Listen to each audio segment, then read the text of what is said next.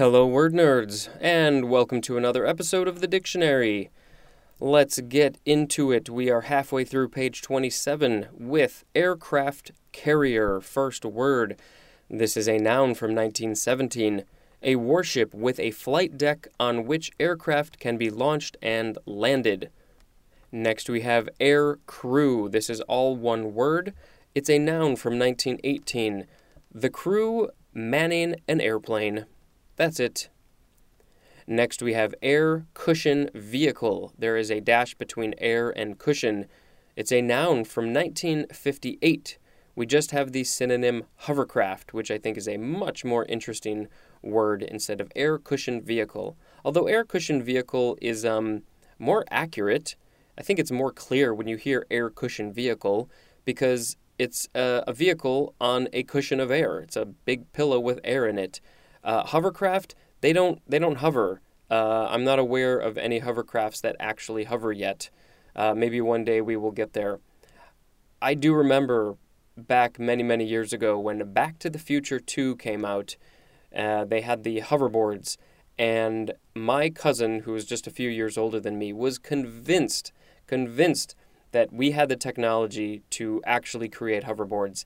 And my dad told him he was absolutely wrong, and I think we know who won that argument. Next, we have air dam, two words. Uh, this is a noun from 1970, a device attached to the underside of the front of an automobile to improve stability, aerodynamic performance, and engine cooling by re- redirecting the flow of air.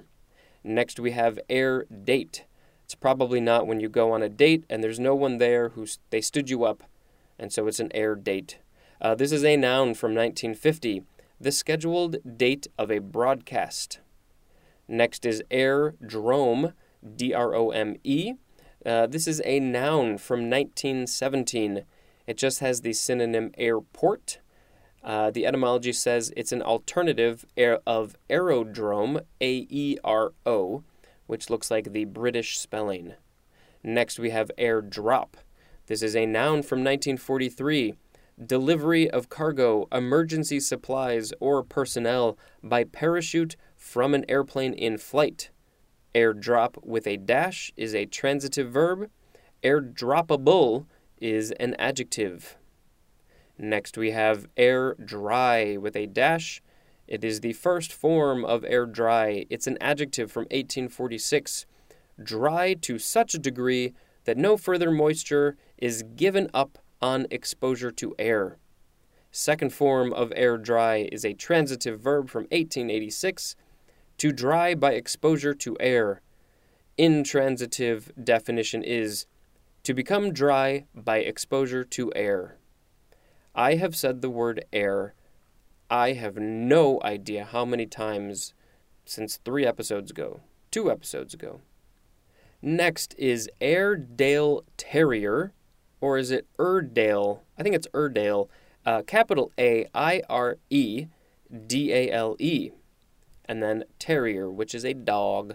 Uh, this is a noun from 1880 any of a breed of large terriers with a hard, wiry black and tan coat, called also Airedale.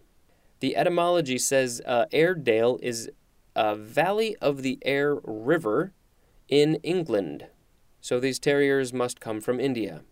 And uh, after looking at the etymology of some of these other words, I realized that it is Airedale, not Erdale. Uh, it's just spelled that way in the uh, phonetic description. Moving on. Next is airer, A I R E R. That's a hard word to say. Uh, this is a noun from 1817. It's British, a frame on which clothes are aired or dried. Next we have airfare, A I R F A R E. This is a noun from 1917. Fare for travel by airplane which is often very expensive, but sometimes you can get cheap flights. Although I do recommend not taking the flights like uh, Spirit because you have to pay for everything extra unless you're literally just bringing one bag and that's it, and you don't care where you sit. Next, we have airfield, all one word. This is a noun from 1919. an area of land from which aircraft operate as A, the word airport, that's the synonym, and B, the word air base is also a synonym. Next, we have air flow. This is a noun from 1878. A flow of air, especially the motion of air, as around parts of an airplane in flight relative to the surface of a body immersed in it. Next, we have airfoil. A I R F O I L. This is a noun from 1919. A body, as an airplane wing or propeller blade, designed to provide a desired react- reaction force when in motion relative to the surrounding air. And I'm noticing a lot of these air related words are from the early 20th century, um, 1919, 1917, uh, around that time. And I'm guessing that is uh, around the time when the airplane was invented. And I should probably know when the Wright brothers made the first airplane that worked, but I don't know, so I will have to look that up, but I'm guessing it is right around that time. Next, we have Air Force. Two words. This is a noun from 1911. One, the military organization of a nation for air warfare. Two, a unit of the U.S. Air Force higher than a division and lower than a command. Next, we have airframe. This is all one word. It is a noun from 1930. The structure of an aircraft, rocket vehicle, or missile without the power plant. Also, we have the synonym aircraft. Next is air freight. This is a noun from 1918. See, there's that uh, time again. Freight transport by air in volume. Also, the charge for this service. Air freight is also a transitive verb. Next, we have air glow, all one word. This is a noun from 1949. Light that is observed, especially during the night, that originates in the high atmosphere of a planet, as the Earth, and that is associated with photochemical reactions of gases caused by solar radiation. And I think we will do one more for this episode air guitar, two words. This is a noun from 1980, an imaginary guitar that one pretends to play. Also, the action of playing air guitar.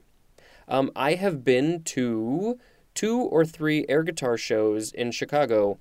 Uh, yes, this is a real thing. This is a worldwide competition of air guitar playing. Uh, when I saw it, I think the first one I saw was the regionals, so it was just kind of the Chicago area. And then the other one I saw was actually the uh, the nationals. So all of the winners from the regionals came to Chicago to compete, uh, perform and compete, and it's pretty amazing. And then the winner of the nationals goes on to the world competition. I think it's in Finland. Um, and we've actually had, I think, a hometown uh, Chicagoan perform there. I don't know if he won, uh, but he has definitely performed there. So, air guitar is a very fun show to watch. That will be the end of the episode. Thank you for listening.